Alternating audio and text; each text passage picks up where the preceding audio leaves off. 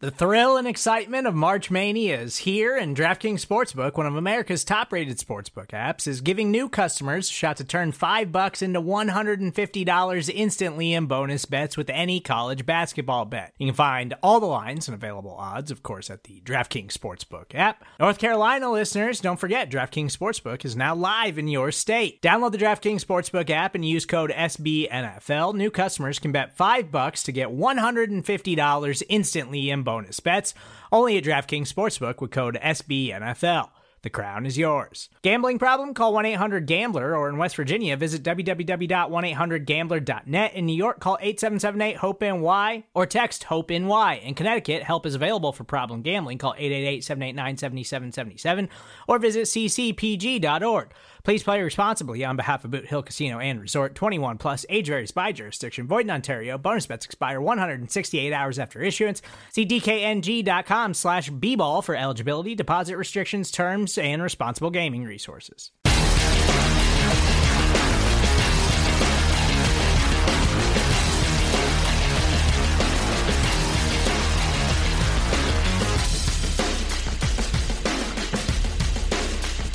What's up, everybody? Wednesday night, one week away from free agency, and we've got a lot to talk about on the Orange and Black Insider Bengals podcast. I am Anthony Cosenza, and I can't believe how quickly 2021 has flown by already. We're talking on the doorstep of free agency, a lot to get to tonight. We're going to talk about that. We're going to talk about a lot of different things, but I am joined by the man, the myth, the legend, John Sheeran. John, how you doing, bud?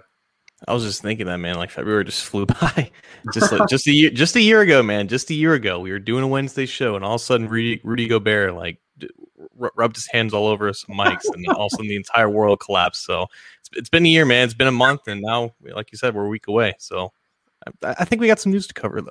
Tonight. We've got a, just just a smidge, just a smidge. We're going to cover a lot of different news and happenings that has been happening around the NFL as it pertains to free agency. Guys who have randomly hit the open market shortly before the onset of it.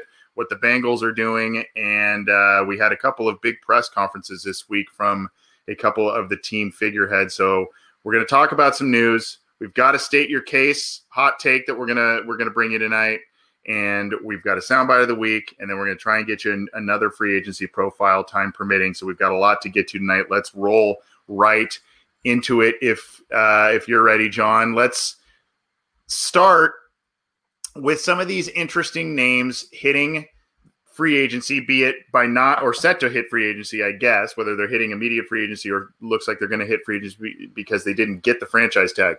You've got Kevin Zeitler, you've got Riley Reiff, You've got, uh, gosh, I'm going to probably miss a few. Curtis Samuel is set to hit free agency. He did not receive the, the tag. Joe Thuney did not receive the franchise tag, as was pretty expected. Um, so you know, Kenny Golladay, we we had we did a free agency preview about on him a few weeks ago, and he's didn't get the franchise tag like we expected. So he's on the open market. I don't know, man. Uh, a lot of lot of different names out there. I don't know if, if a few are jumping out at you right away, and and especially some of those who may not you may not have expected to be on the open market.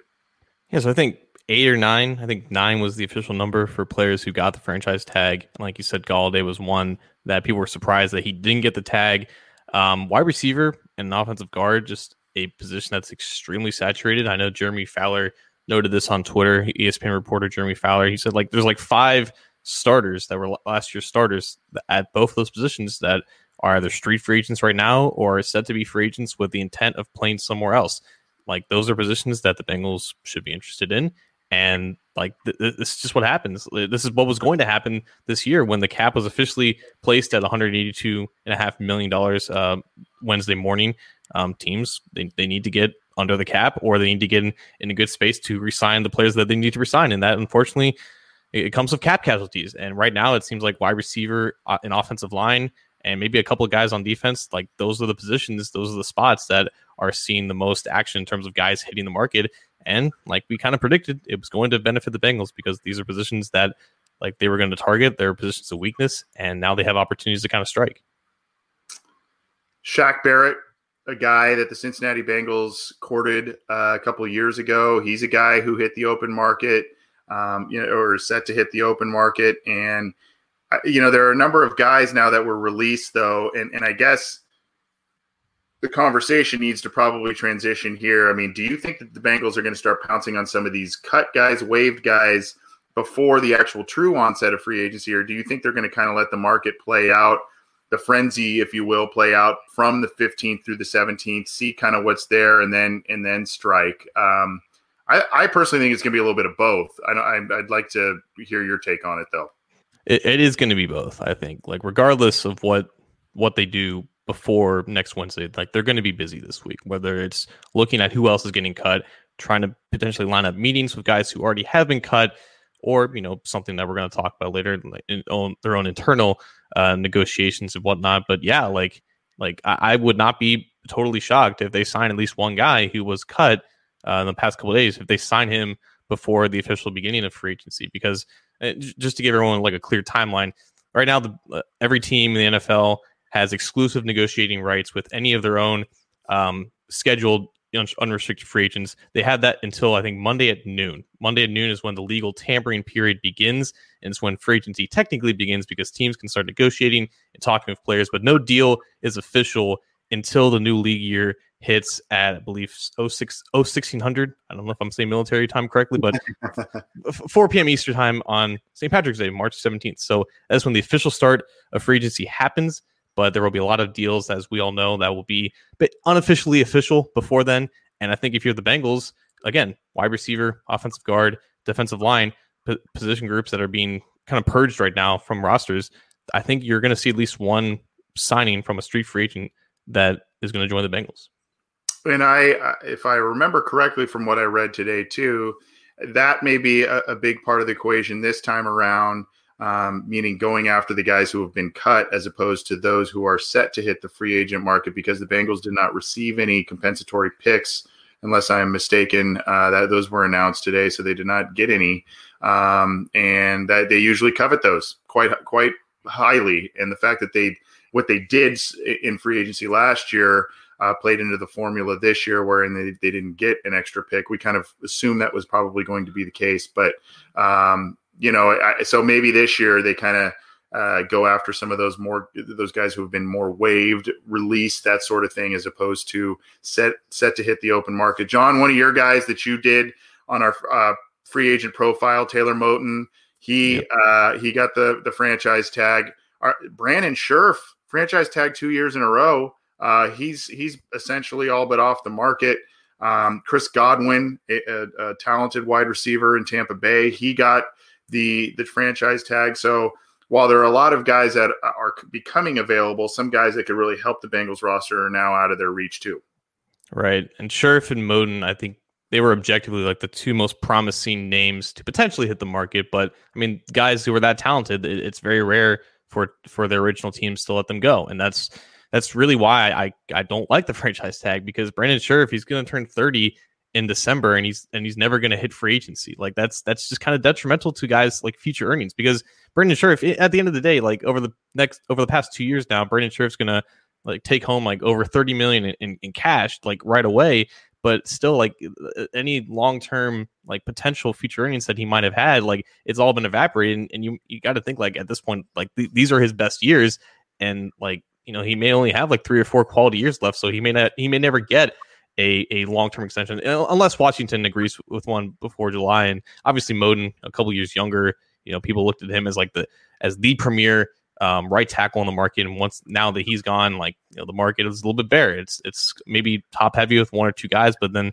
there's not a lot of depth after that. So like that was all those two were always going to be kind of um, you know, unlikely guys to hit the market, and guys like Thuney and Daryl Williams, you know, weren't expected to be retained at least before free agency began. So those are always going to be like like the high end possible options that the Bengals have.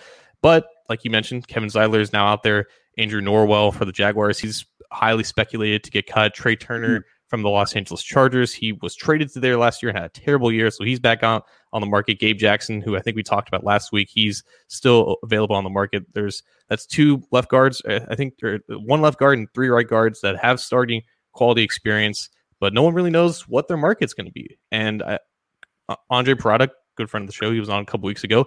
He kind of figured out that like right now there is a void in the guard market between that five million dollar range, which is like yeah. a low end starter, and like the the the 10 and above, which is where the Gabe Jacksons and the Trai Turners they were originally they originally were. Now those contracts don't exist, but they're not going to get those original deals back on uh, with another team in the next coming weeks or so. So th- those three or four guys, they can find themselves in that six to nine million dollar range.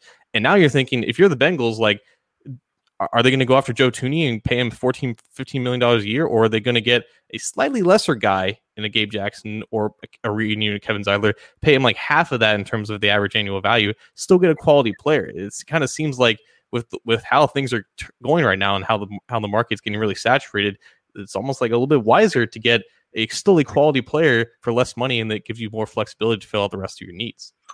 And on a, probably a shorter term deal. I mean, a Joe Thuney, you'd probably be looking at probably a four or maybe even a five year type of deal. You know, some of these guys that are, you know, maybe a little bit up in age or guys that were released that you're talking about are in that six to eight million dollar a year range. Um, that's more their wheelhouse in terms of what the Bengals would like to pay that position um, especially for for a starting guard, one that is pretty good. You know that that that to me just I, I, know we we all like Joe Thuney and we liked Brandon Scherff, but he's he's now franchise tag. But I, I, know we like that, but I think you know financially, if you can maybe maybe you're able to get two of those guards. You know what I mean? I mean, it, there's there's all kinds of different possibilities there, and that was a very astute observation by Andre Parada. Uh, should have pulled up that tweet there, but you can you can find him on Twitter and, and see what we're talking about there.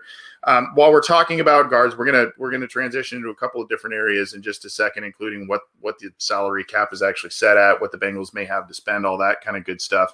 Um, so we'll talk about that in just a second. But while we're talking about guards, we had a question on it from Frank Randolph talking in the live Facebook chat how much is Zeitler worth. We I, I mentioned at the onset of the show, Kevin Zeitler is now has now been released by the Giants. He may be one of those guys in that, given his age. He's I, th- I think entering what his tenth year. Um, given his age and uh, him looking for a contract, he may be in that wheelhouse that we're talking about of a, of a little bit more affordability. But I, I'd like to hear your take on that as well as how much you th- uh, how, how likely you think a reunion between Zeitler and the Bengals potentially could be there because I, I don't really know. I, I I go back and forth on it. Yeah, so like that projection projected range of value that uh, Andre mentioned, like that that that is still a projection. It's an idea and has a lot of logic behind it, but we don't know for sure what these guys are going to get until they sign the dotted line. Like, uh, unfortunately, there, there may not be a, a great market for a, a, guy like Zeitler or a guy like Gabe Jackson. Like I think Zeitler still would have a lot of interest around the league because he's just a quality player, he's mm-hmm. durable and all that stuff. And I think you could still expect, you know, probably at least two more good years out of him. So maybe he does get into that seven million dollar range. But if there does, doesn't doesn't have happen to be a market for some of these guys, you know, it could just be a one year, four to five million dollar deal because unfortunately, you know, money's tight right now. So, you know, we, we don't know for sure what these guys are worth until teams start making these offers. But that I still think that six to eight million dollar range makes a lot of sense, at least for a two year deal. Maybe a, a, guy would take a little bit less, you know, more money up, more money up front, more cash up front, but maybe like a smaller cap hit for just a one year deal to then, you know, play well and then enter the market next year when the cap is a little bit higher. So that good good segue there, John. Let's talk about the cap because that finally, finally, finally, that news and that information became available on Wednesday. You wrote up the post on cincyjungle.com. Salary cap is set at 182 million, 182.5 million. Quite a dramatic drop from last year. And I love your caption here. How much do the Bengals have to spend? And you said the answer is still a lot. Uh, so um, it, you you wrote this bad boy here. Can you run us through a little bit of, of an overview? I know we talked quite a bit about it with Andre um, a couple of weeks ago. But now that we have some official numbers here, uh, can you run us through a couple of these? Not to put you on the spot. Right. So the final number was projected to be somewhere between 180 185 180 was the new floor that they agreed upon the nfl agreed upon in february it ended up being right in the middle of those two projected values and where, what does that mean for the bengals well the bengals originally had i believe 10.8 million dollars in rollover cap space from the 2020 season. So that gets added to their cap number. So 182 and a half plus 10.8, it's like 193. But then there were some things where they adjusted for incentives that haven't been met. So they added on like an additional 2 million for, for the Bengals rollover. So the Bengals cap number, their adjusted cap number is like 195. And then you look at, you know, their, their top 51 contracts. I think they have exactly 51 contracts until the Brandon Allen deal. You know, yeah, yeah, Bengals Brandon Allen. Yeah. So, um, yeah, once the Brandon Allen Brandon Allen deal gets in, that'll affect the cap number a little bit. But Bengals top 51 cap hits right now is right at about 150. And then they're still carrying like two and a half million from the Carlos Dunlap signing bonus because that's still dead money. So total cap space right now, currently as of Wednesday, March 10th for the Bengals is just under 43 million, which is I think fifth amongst NFL teams right now. Yeah, they've they've got uh, a lot to spend there. I know they have the most in the AFC North in terms of uh, cap space at the at the current time. So um, go give this a read. All those all the data points there that John brought up is on this post on cincyjungle.com. But that's kind of where we're at with things with the Cincinnati Bengals in terms of their space currently and where the cap is set. Now, the Bengals, a lot of teams have not a lot of teams have been shedding players from their roster to make space because they're in a different salary cap situation. The Bengals have not done that yet, but we know that the Bengals can save quite a bit of money, anywhere from what nine million to eleven million or so, with Geno Atkins being released, depending on the post June first designation. We've got uh, Bobby Hart, uh, some potential savings there, especially if the Bengals go after some of this slew of offensive linemen that that have hit the market. Um, so there's some savings there, and there are a couple of other names that they can really you know, maybe trim some fat if they really want to go after some of these guys. But, you know, I've seen you say it. I know Andre said it. I've said it. And I know our bud Chris Roling over at Bengals Wire has said this as well. There's really not a reason why the Bengals can't get a small handful at least of some high quality starters, some some relatively to high priced veterans to really help out this roster at this point in time. Yeah, BJ Finney is not going to be the only guy that they cut dead weight. Like I know pe- people are considering maybe like they hold on to Geno and Bobby for now, but like they don't need the cap space just yet. As soon as they do, like, you know, they, they may have respect for both those guys, specifically Geno, because of what he's done for the past decade. But um, that is space that they are well aware that they can create. And whenever they need that space, and in all likelihood they are going to need that space, those guys are going to unfortunately be looking for new place, new teams to play for. Well, I'm gonna I'm gonna throw my co-host a little bit of a curveball here um, because we're gonna we're gonna keep we're gonna talk about a couple of press conferences here um, that were held by the Cincinnati Bengals and a couple of their major figureheads. I want to talk just a, a few minutes about what was said there. We have a soundbite of the week. I was going to play it later, but I think this plays in pretty well to what we're talking about. So, I'm, it, with John, if you're okay with it, I'm going to play our soundbite of the week and tie it in right now. Um, this is Zac Taylor talking to the media. I think it was a question asked by uh, ESPN's Ben Baby, friend of our program, uh, talking about some offensive line questions. So I'm going to play you this and uh, give me one second. I will cue this up basically there's been some questions about where you know if the Bengals invest on the offensive line, does that mean some shuffling of some players that are set to be on that offensive line in 21 and start for them?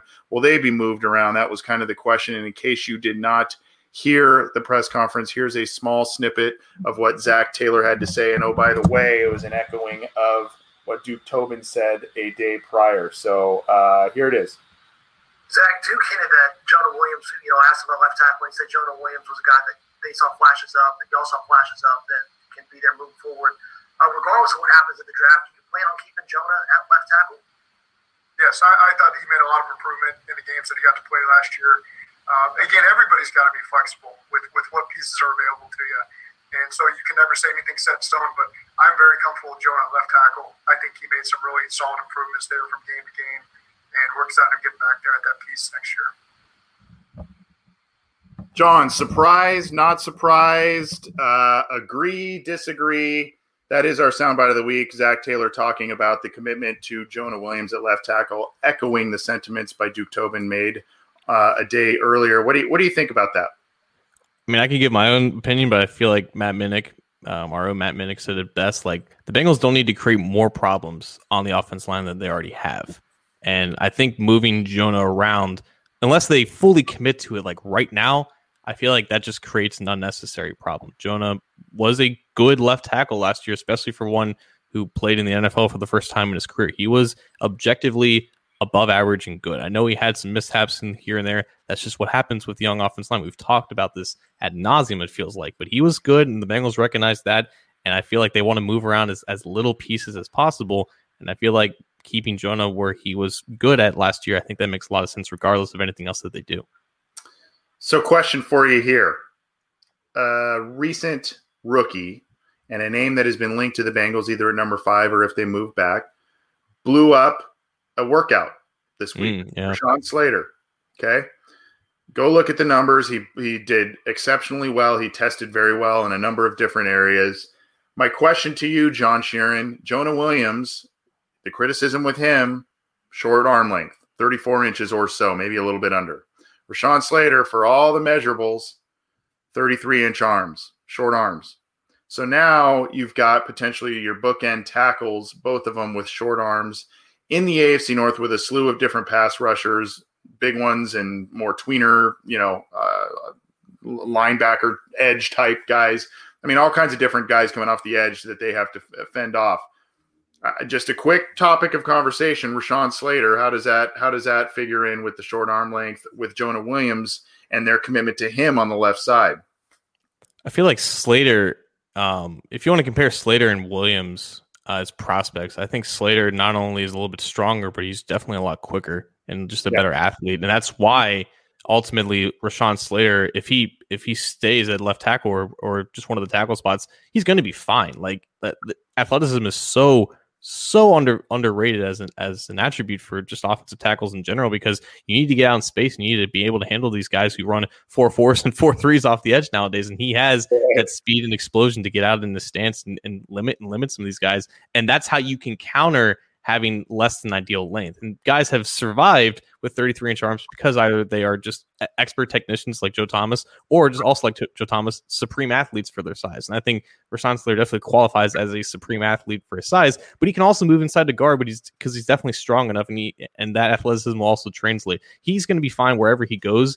And I don't even know if that's if that is the case for Jonah Williams, who is a slightly more limited athlete, but definitely has a little bit more issues with strength too, and that that would definitely impede how successful he could be at guard unless he puts on a lot more strength. And who knows that that's even in his best interest if he doesn't have the frame to really max that out. Your comfort level, though, of of if that yeah. was pick with with the Bengals, you would be comfortable because of the said athleticism. If the Bengals were to go with two shorter arm tackles on on both edges. You would be you would be fine with that. I think with Slater, like right now, I I I, I don't see why he wouldn't be like a multi Pro Bowl guard. And if he stays at tackle, he could be like an Isaiah Wynn, just an like an above average solid starter nice. at tackle. Yeah, like I feel like that that's a great that's a great comparison for him. Um, I, I think they would be fine. Like I, I still like it's it's not ideal, but if you're if you're betting on a guy with those measurables, I think Slater is, is a good bet to make. I I agree with you. There is a level of discomfort for me with both of them having that that same issue, but uh, I, I, liked what I saw out of his workout. And um, you know, I to me, I, have had Sewell as, as my top tackle. I know some have Slater as their top tackle. Some even have Darrisaw up there as well. Um, you know, I, I, still think I have Sewell by by a, a, tiny bit there, but I did like what I saw in terms of workouts and whatnot from Slater. It was pretty impressive. So um, good for him. He's he's only helping himself, which is nice. I, I will. I think we'll all be very interested to see uh, Sewell's measurements, workouts, etc. When when that comes out as well, because uh, we'll be keeping a close eye on that. Let's end this segment, the, the kind of news and free agency update segment, if you will, on what the Bengals did not opted not to do in free agency. The Bengals opted not to give a franchise tag designation to either William Jackson or Carl Lawson. A lot of people thought Carl Lawson was going to get it, potentially William Jackson, just because he's a high level corner. But the Bengals opted not to do that. It surprised some, it didn't surprise others, it disappointed some, it actually made sense to some others. Your your feelings on it, because I've got some as well.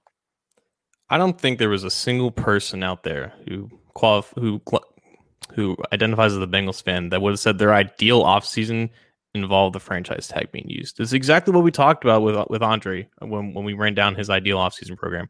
Like the franchise tag, it, it, it limits It, it, does exactly what the Bengals said it did. Like the fact that they didn't use it, it, it allows them to be more flexible with what they can do. The franchise tag, like I, I don't like it. I've already said this before, but it, it usually ends in one of two ways after a year. Either A, the player gets tagged again, a la Brandon Scherff, or B, the player leaves. Like the, the odds of of them reaching uh, of any player reaching a deal by the July 15th deadline, it, it's it doesn't always happen. It's definitely not a guarantee. It's far from a certainty.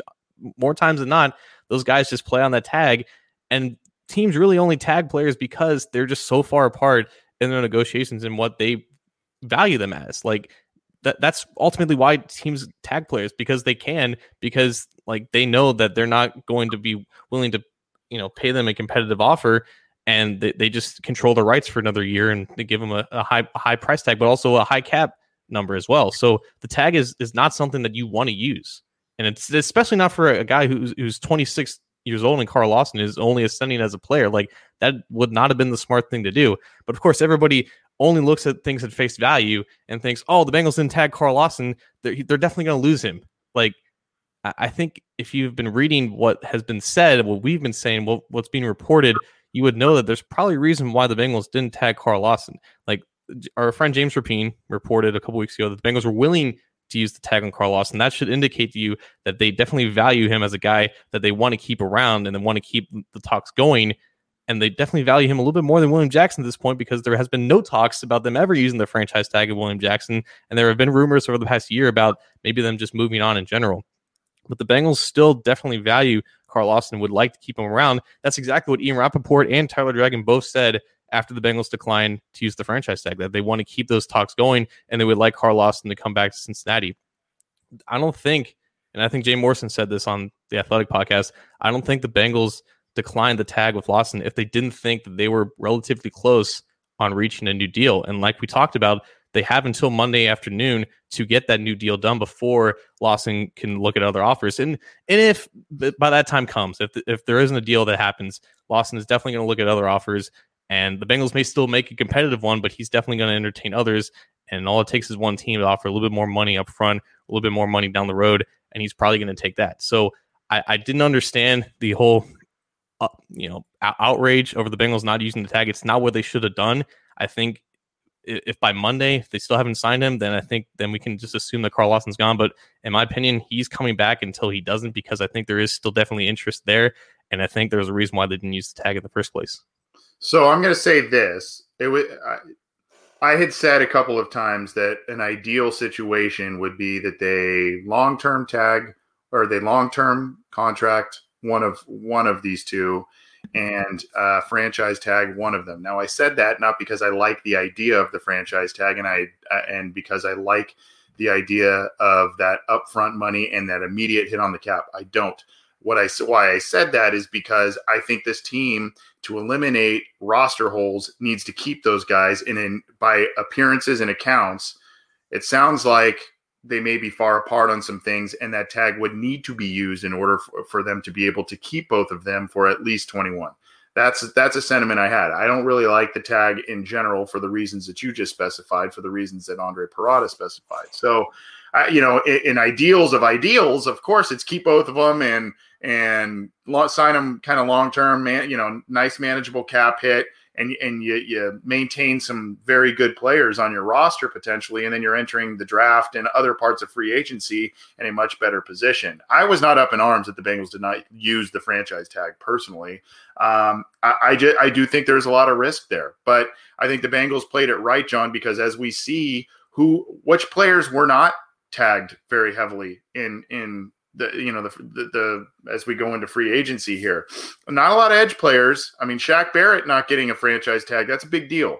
So I mean, so all of a sudden there's a little bit kind of like the guard market. There's a little bit of a saturation of these these positions. Not a lot of corners got got tagged either.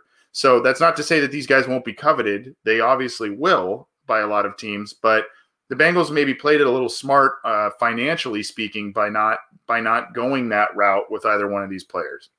And I know people are mentioning that he posted his guns are for hire, like, yeah. like an Instagram post. And I, I remember like he posted something about like he he put he put he tweet he tweeted something out like right as the tag uh, window opened, like oh he's getting tagged, and obviously he wasn't tagged. Like I don't read into much of what, what these guys say. Like like they they have their own personalities and like that's just how they want to brand themselves. I don't think it has any real bearing on what's actually happening. But uh, again, going back to this, because I know I know that losing Jackson and Lawson on the surface looks a lot like losing both Marvin J- Marvin Jones and Mohamed Sanu in the same offseason. Looks like losing Andrew Whitworth and Kevin Zeitler in the same offseason. The Bengals are not.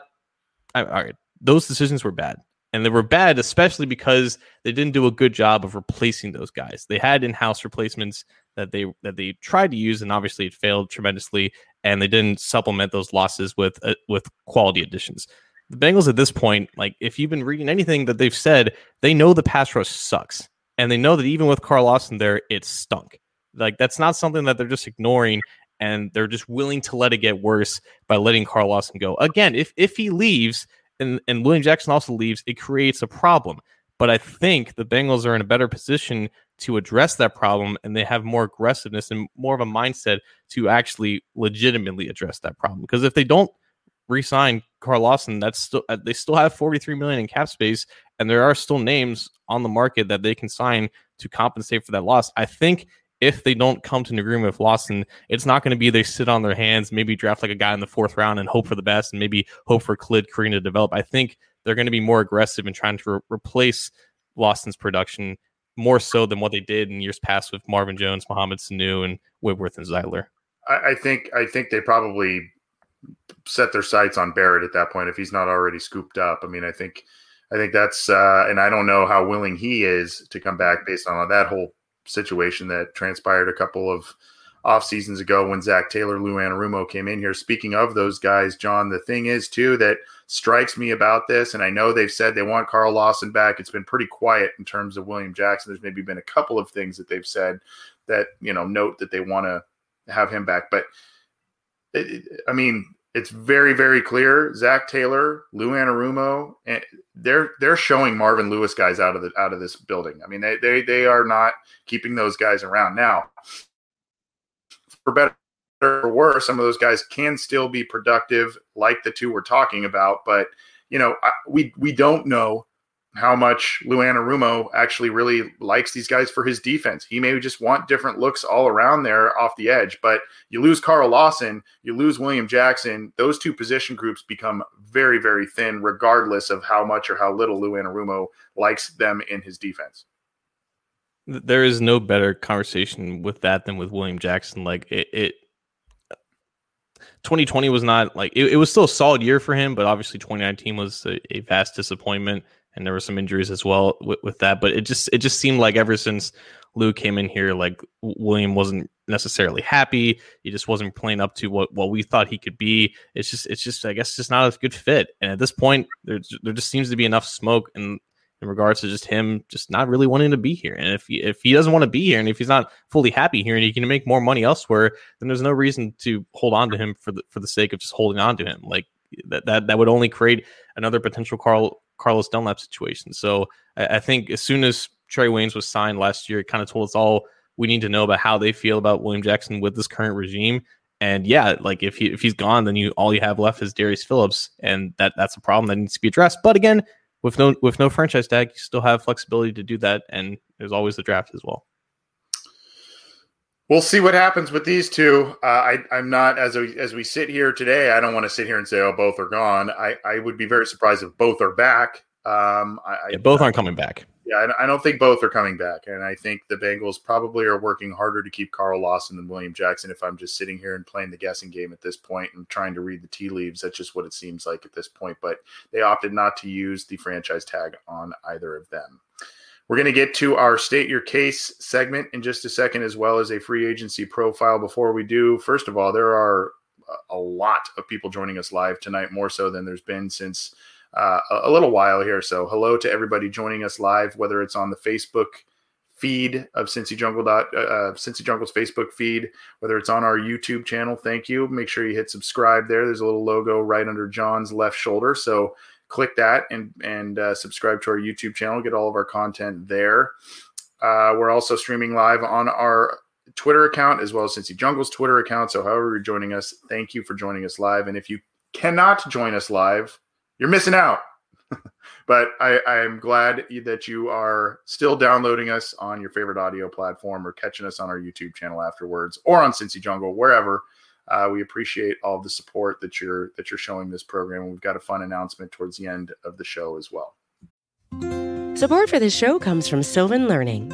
As a parent, you want your child to have every opportunity, but giving them the tools they need to tackle every challenge, that takes a team. Now more than ever, educational support tailored exactly to what your child needs can make all the difference. That's why parents have trusted Sylvan Learning for 45 years as the ultimate teammate in their child's educational journey, instilling in them a love for learning and a passion for reaching the next level. And Sylvan's Insight Assessment can identify gaps in learning and areas that could be of concern for your child. It's a 360 degree view into your child's learning that you can't find anywhere else and helps ensure that your child didn't miss something in school that might put them at a disadvantage in the future. And right now, it's the best price of the year at $29. Go to sylvan29.com to learn more and get your child's assessment for only $29. That's S Y L V A N 29.com. it's Kaley Cuoco for Priceline. Ready to go to your happy place for a happy price? Well, why didn't you say so? Just download the Priceline app right now and save up to 60% on hotels. So, whether it's Cousin Kevin's Kazoo concert in Kansas City, go Kevin, or Becky's Bachelorette Bash in Bermuda, you never have to miss a trip ever again. So, download the Priceline app today. Your savings are waiting. Go to your happy place for a happy price. Go to your happy price, Priceline. So Anthony kind of had his own little like subliminal state your case without really announcing it, but it was it was it was yeah, like the Bengals were smart to not franchise tag Carl Lawson and William Jackson. We got two state your cases for tonight because we're jam packed and we're going through this really quickly. So let's get to this other one. Um, there was a conversation that kind of sparked up on Twitter this past earlier this week about the whole left tackle versus right tackle debate. I think it's a very archaic one. If if by now in 2021 you don't feel like right tackles are just as valuable or just as important as left tackles, I'm not sure how much you can be helped. The Bengals specifically face TJ Watt twice a year. They face Myles Garrett twice a year.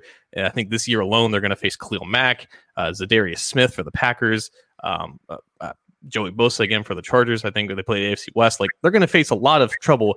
And the fact that they've that we've seen Bobby Hart play right tackle for them for the last three years, I feel like if you don't know about that right tackle is important by now, and I think it's all just kind of lost on you. But also in the past week, there's been a little bit more smoke about the Bengals kind of being locked in, if you will, quotation marks, on Penei Sewell. Maybe he's like their top target in the draft right now. I think Matt Miller said it uh, for the, the, draft scout. I know the Enquirer, Tyler Dragon has alluded to that as well. There's just, and it makes sense, it's logical, but there, we're now hearing some actual reports and actual legitimate smoke on him being the guy if he's there.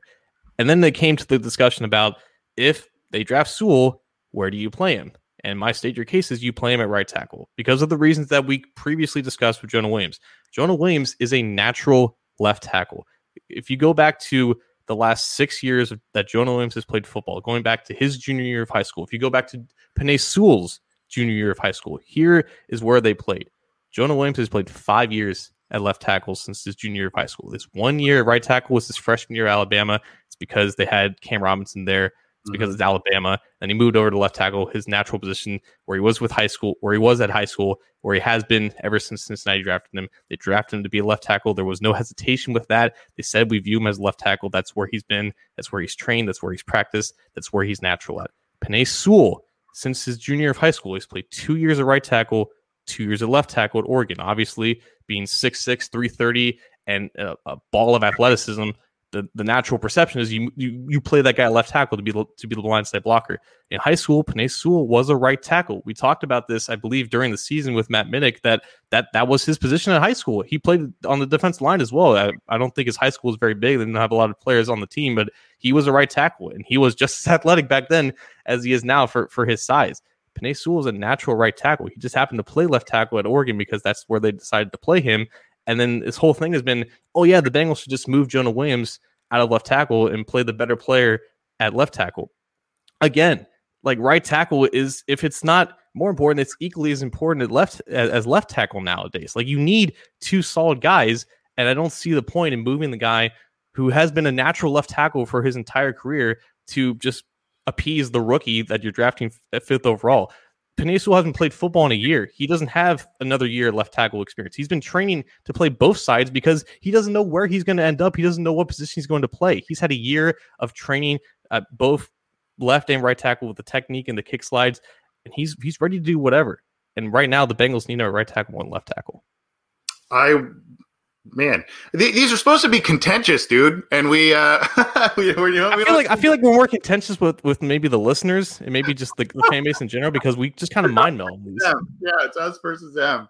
Uh, that's funny. Uh, but no, yeah, I, I agree with you, man. I agree with you. And uh, I mean, could he come in and play left tackle? Sure. I mean, you could you could go that route, but I think as as we've seen what has been preached and why these coaches are coming back for the for a third season and why they are dead set on Jonah Williams playing left tackle. They want stability. They want stability at at key places, whether it's on the staff or whether it's on the roster. They want stability on this team, and they think that that's going to be the key for them to take the next step in 2021. That's that's going to be what they they feel that that's going to be the key for them to push towards the playoffs this year, along with making a lot of different acquisitions and free agency and doing the right things in the draft. I, I think that Sewell, I, I, think as not only is a rookie, he's a young rookie. So mm-hmm. I think placing him at right tackle is is the better move. And like you said, he's had some experience on that side of the ball. Um, and, and if we had if we had seen some really really concerning things from Jonah Williams at left tackle this year, or we had a a full rookie year where there were struggles, and then there was this year to follow that, then I can sit here and say, well, I understand now the rationale of potentially moving Jonah Williams around, but we don't have a lot of sample size, and the sample size that we had was okay. It was it was pretty good at times. It was okay, and he still is growing as a pro as well because he missed his rookie season. So you have to figure he's going to only improve at the left tackle position. You've got a young, athletic right tackle uh, and Sewell potentially coming in. So yeah, I mean, I, I, I think I think you hit the nail on the head with this one, man. I, I I think that's that should be an initial alignment, and then until Jonah gives you real reasons to believe that he is incapable of holding down that left tackle position, that's maybe when you make the switch over, and or you feel that Sewell is becoming just too immense of a player and he's just a better fit on the left side for you. That's when you make that move. I don't think you just automatically yank things around when you draft this kid. And anytime someone says that right tackles aren't as important as left tackles, you you are devaluing Willie Anderson's Hall of Fame case. Like that's that's on you. That's on you. All right. But yeah, like if, if you don't have two quality guys as your bookends, that's a hole that that can be exploited, and it, and it was exploited last year. Jonah Williams was solid for most of the year. I know he had a couple of bad games in there, but he definitely had more quality games than Bobby Hart.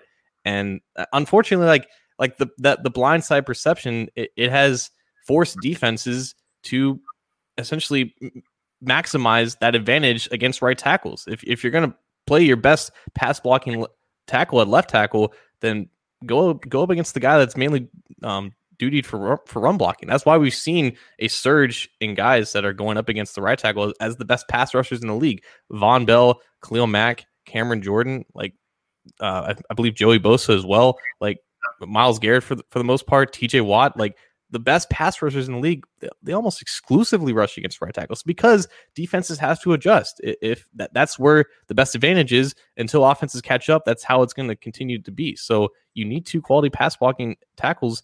And I, I, yeah, I think for all those reasons, like Sewell was just better suited for a tackle right now. That's you know, I, I, wish I could argue with man. Like I said, I wish I could argue with you but that, that's a great take and a great state your case there. And I think, um, you know, I, I, I think that it sounds like based on what Duke Tobin said earlier this week and what uh, what Zac Taylor said this week, it, it sounds as if that'll probably if they if they go that route, it sounds as if that's going to be the plan. Because if you heard our soundbite of the week, I mean they're pretty committed to Jonah Williams. Now words are what words are, but um, and, and coach speak is what it is. But at this point, you have your opinion on this, John. Do you think that the Bengals stick to the, if if Sewell is the pick? Do you believe that they would stick to their word at this point, or do you think that they would just be overly enamored with the kid and say, "Hey, go left side, and we'll we'll move Jonah right"? I suppose it's possible. I, I obviously don't think it's it's the best move that they could do, but um, I, again, like Jonah's still a guy that's been in the league for two years. He's only played one, but he's been in the league. He's been in an NFL weight room for two years, and uh, like Duke Tobin um, even said, like he was asked about some of these prospects that opted out. And like, yeah, there's there's a level of pro- there's a increased level of projection that you don't normally see for guys that have played three years and you know that that is a question mark. It doesn't necessarily mean that they don't think highly of the guys that opted out. It's just like that. That's just projecting because they don't have recent film on them. They don't know for sure until they meet and talk with them, like what they've been doing for the past year. So yeah, I think I think it's just kind of silly to just assume that just because Sewell is this label as this generational guy that played left tackle, that they would change all of their plans and just move a quality young left tackle to right tackle when it may not even suit him best. So yeah, I, I think even with Sewell for how high, highly touted he is and how highly they may think of him, I think they would still stick to their guns there. I think this is in reference to Penei Sewell. David Adcock in the live Facebook chat says his tapes definitely show him getting on the second level. That's for sure. Sewell, there's a lot of second level and attacking. uh, some players that are a little bit smaller than him, but that's a good thing because they need they need to get uh, some, especially in the run game. They need to get some space opened up to be able to be a bit more explosive in the run game and just be be a bit more versatile and, and do the things that they want to do on offense. But yeah, I mean, I, I, I agree with you. That's a good state your case here. By the way, before we get to the the free agent profile that we um that we're going to give you here to close out the show, I, I I don't know what this if this comment is relevant, but I just saw the name of this person in uh, our live YouTube chat, coach Dan Kneecaps Campbell. I just uh, I, I, found that to be one of the better names I've seen in one of our live chats there. So kudos, kudos, kneecaps, uh, head coach kneecaps, Dan Campbell. Kudos. What do we what do we got for the free agent profile this week, John? So last week we went with Shaq Barrett. We've gone with some high profile guys, I believe. Um, you, you, did Kenny Golladay a, a, couple weeks ago as well. We're gonna go a little bit, a little bit under the radar, but a, a guy that could potentially make me a little bit more than what we originally thought. Roy Robertson Harris out of the Chicago Bears. There's quietly a decent amount of 2020 Bears that are hitting the market that should intrigue the Bengals. I think Robertson Harris was a guy that was brought up by Malik Wright, who's a Bengals insider that everyone should be following. Joe Goodberry as well. A guy who's just 27 years old. He's going to turn 28 in July.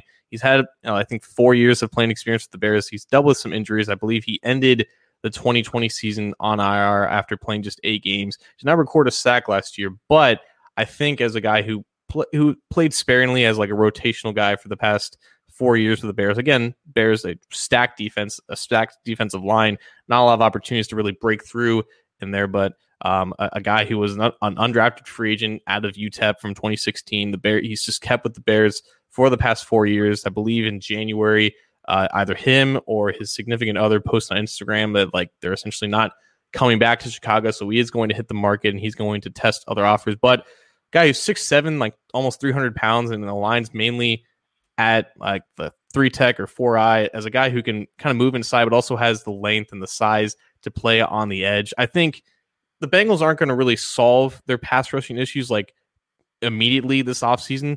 I think they're going to throw a handful of pieces at the puzzle to try to just min- minimize the, like the damage as it is right now, and just kind of hastily throw something together. And I think Robertson Harris is a versatile piece that can push the pocket and can win as a pass rusher, can also hold his own in the run game as well. Just as a guy as a guy with upside who hasn't really hit his peak just yet, but I think teams really like his athleticism and his size. I think he was just given the go ahead by doctors that uh, so he was placed on injury reserve with a shoulder injury back in November. And um, he was just given the green light that he's going to be completely ready to do whatever he needs to do in the offseason. But a guy with versatility, guy with size, only 27 years old. And I mean, we don't know what he's going to get on the market, but teams could view him as a as a high upside guy and maybe may give him a more a slightly more expensive deal than maybe just like a prove it deal. So I think that fits the Bengals a lot because they're not taking a proven guy that's going to get a ton of money on the on the market, but they could slightly overpay, I guess, for what he's already done in the hopes that he I, I guess kind of earns that value with increased playing time and increased opportunities. But again, they, they may not throw money out of Shaq Barrett or an elite guy to really to, tr- to try to solve all their problems with just one player and, and, potentially replacing Carl Lawson. I think it might just be like maybe one or two defensive linemen, maybe a guy in the draft to try to solve those issues altogether. And I think Robertson Harris is a guy that we need to remember next week. This is a guy where, and I think I just channeled my inner Chris Collins. Collinsworth on the show. Here's a guy. No, uh, this is a guy that I think really fits what what Lou Anarumo really uh, wants to be up front, which is multiple, and you can switch guys around, you can switch formations, and you know if he gets a player like this, this is this is kind of where you say, okay, coach, you want this guy. Let's let's hope everyone's healthy. Now you've got quote unquote your guys. Can you you know make it make it work? make it happen because you have this grand plan that you've been trying to execute going on the third year now and you know you've got some players that you you feel you can move around and do different things like like uh th- this young man here and you know i, I just feel that uh th- this is a this is a piece that would kind of almost you know, Lou Anarumo may may put his reputation on a little bit, even though he's not a high price guy. It's kind of like one of those guys that he would probably really pound the table for for his defense. And so, um, you know, I, I I, I like the player. You, you, look at the numbers. There's nothing that pops out. Like you said, I think he was a victim a little bit, not only of injury, but being behind a very talented, uh, some some while being in the mix of some very talented Bears players. So you know, I, I, I like the idea here. And these are this is kind of one of those guys, John, where when you look at what the you know you, you bring him in, and I think um, you know fans would sit here and go, okay, well, that doesn't really move the needle that much in terms of a name or, you know, maybe even a, a sizable contract, that sort of thing. But this is a, a, player when, when you look back at some of those like nice free agent signings where you go, oh, that was not like a Wallace Gilberry, not the same type mm-hmm. of player, but you bring a guy like that in and you feel like you know you kind of get him on maybe a, a, a, reasonable you know nothing nothing big type of deal.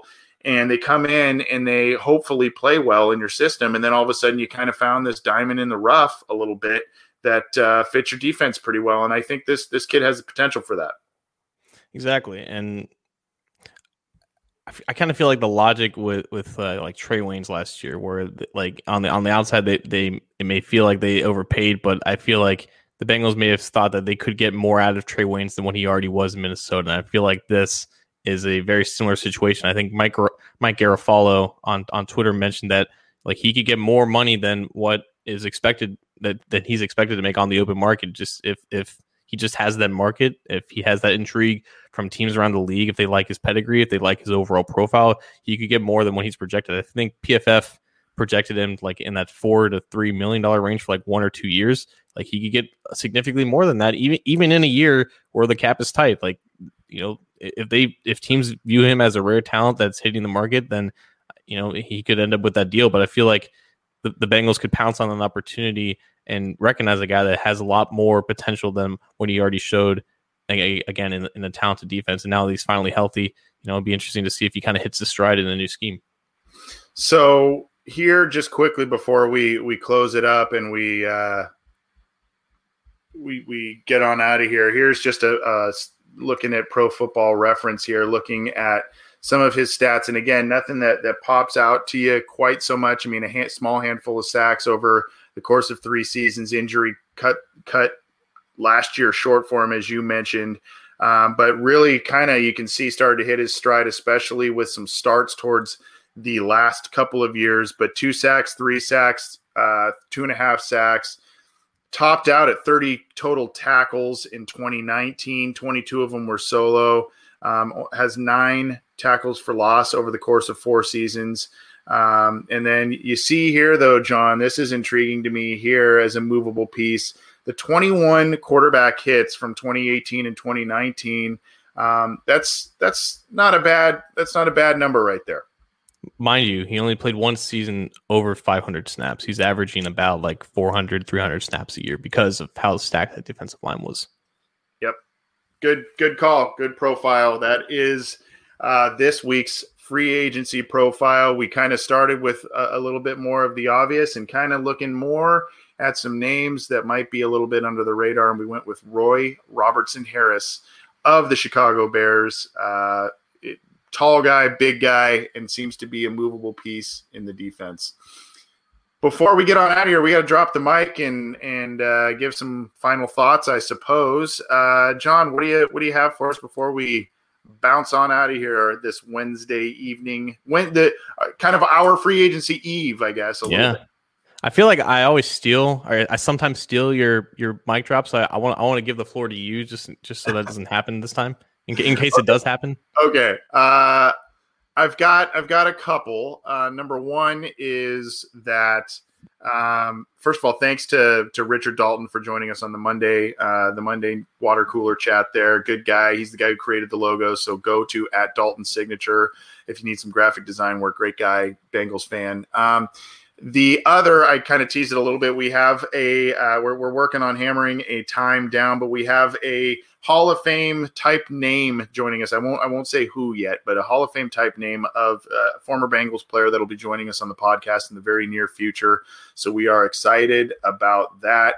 And John, you know, amongst the myriad of really nice comments I've kind of seen uh, flash by us in the live chats, I want to share this one because uh, this really nice comment by uh, Dubs Bengals at Daniel Dubs. I listened to the Bengals pods, and yours is great. Uh, it's impressive to be so positive after hearing your sister's story during the COVID lockdown. It really shows you're all in. You typically don't judge what the Bengals do, and you stand behind your player evals. Um, you know, I, I first of all, I mean, some of that was specifically pointed to me, but I took that as a compliment to both of us, John, and, and our podcast and what we do here. And, you know, unfortunately, there were a couple of episodes where we got pretty serious just based on everything that was going on about a year or, or a little less ago. But uh, I just I thought that was a really nice comment and a nice compliment about our show and what we try and do. It's a labor of love, and um, you know, uh, you know, anyone, anytime uh, we we get a nice comment like that, I had to give some public recognition. So thank you very much, Daniel. I appreciate that. Absolutely, man. I mean, w- sometimes we go back and forth with with our listeners, but we love all of you the same, and we love the passion that you guys bring for this show, and you, you ultimately you guys drive it, and we, we want to keep doing it. A show that you are proud of and you want to listen to every week. My mic drop um, is going to be about a Twitter account that Anthony mentioned earlier this week, Obscure Bengals, yeah. which is something that really caught my eye, and I, I think it only started this month, and I was waiting for him or or her, whoever is running the count, to name drop this certain player, and it happened today. Maurice Purify. Maurice Purify. If you guys don't know, back in 2009, which I think the year that Maurice Purify was with the Cincinnati Bengals, little 13 year old John went down to Georgetown, Kentucky for like two days at training camp you know, like my friend's dad was there and he was asking me, like, oh, who really stood out to you in practice? And I said, you know what? Maurice Purify made some good catches in training camp. He had some nice little little deep catches down the sideline. They all laughed at me because Maurice Purify was not going to do anything for the Cincinnati Bengals or any NFL team in particular. And of course, he ended up not lasting long in the NFL. But a few years later, Arizona Rattlers Arena Football League. Oh, yeah. had like 140 touchdowns in a single season and was like the MVP of the league. 13 year old John, Arena Football League scout extraordinaire. Shout out to Obscure Bengals. Sooth, yeah, soothsayer. That is a that that's that's a great one. I I thought of you. I think recently they did an Armand Benz. Uh, that was oh, a yeah. they did, and then I think. uh I don't know if this one's come up yet, but remember, remember Mario Urrutia? Do you remember that name? Uh, I think he's from yeah. Um, another big receiver guy, kind of like Purify, uh, big guy that you know you had hopes for and just it never happened. But um, yeah, that's that's funny. Yeah, good account though. Good, good, good account. So I I pride myself on knowing a lot of little you know names and whatnot of uh, of old Bengals players, and sometimes he, he he or she brought up a couple that I was like, wow, okay, that's really digging in the archives there, dusting off the dusting off the books. That's good stuff. We're gonna hop on out of here before we do the John. You and Matt Minich are taking the air tomorrow. I may oh, I may join you. I don't know, but you and Matt Minich are taking the air tomorrow for a little free agency special as well. Am I correct? That's right. We're gonna go down through the current roster and talk about some of the things that they did and didn't do this week and where it stands and kind of like what they need to do. You know, sort of like an overview of a plan, uh, like where they are right now, where they need to go. But always nice to, to, to collab with Matt and really talk to him because uh, he offers perspectives that sometimes we don't, and it ends up being really good. So definitely check that out tomorrow night. Yeah, please do. We're gonna we're gonna bring you that one. We're gonna bring you at least uh, whether it's this week or next week, at least one listener questions live episode on a Friday. So check that out. And we're gonna be slamming you with stuff next week as free agency hits, whether it's just short updates, um, longer shows, all kinds of breakdowns of what the Bengals did do, didn't do, all of that. So join us for that. We've got a lot to talk about. For John Sheeran, I'm Anthony Cosenza. Thanks for tuning in to the Orange and Black Insider Bengals podcast. We'll see you soon.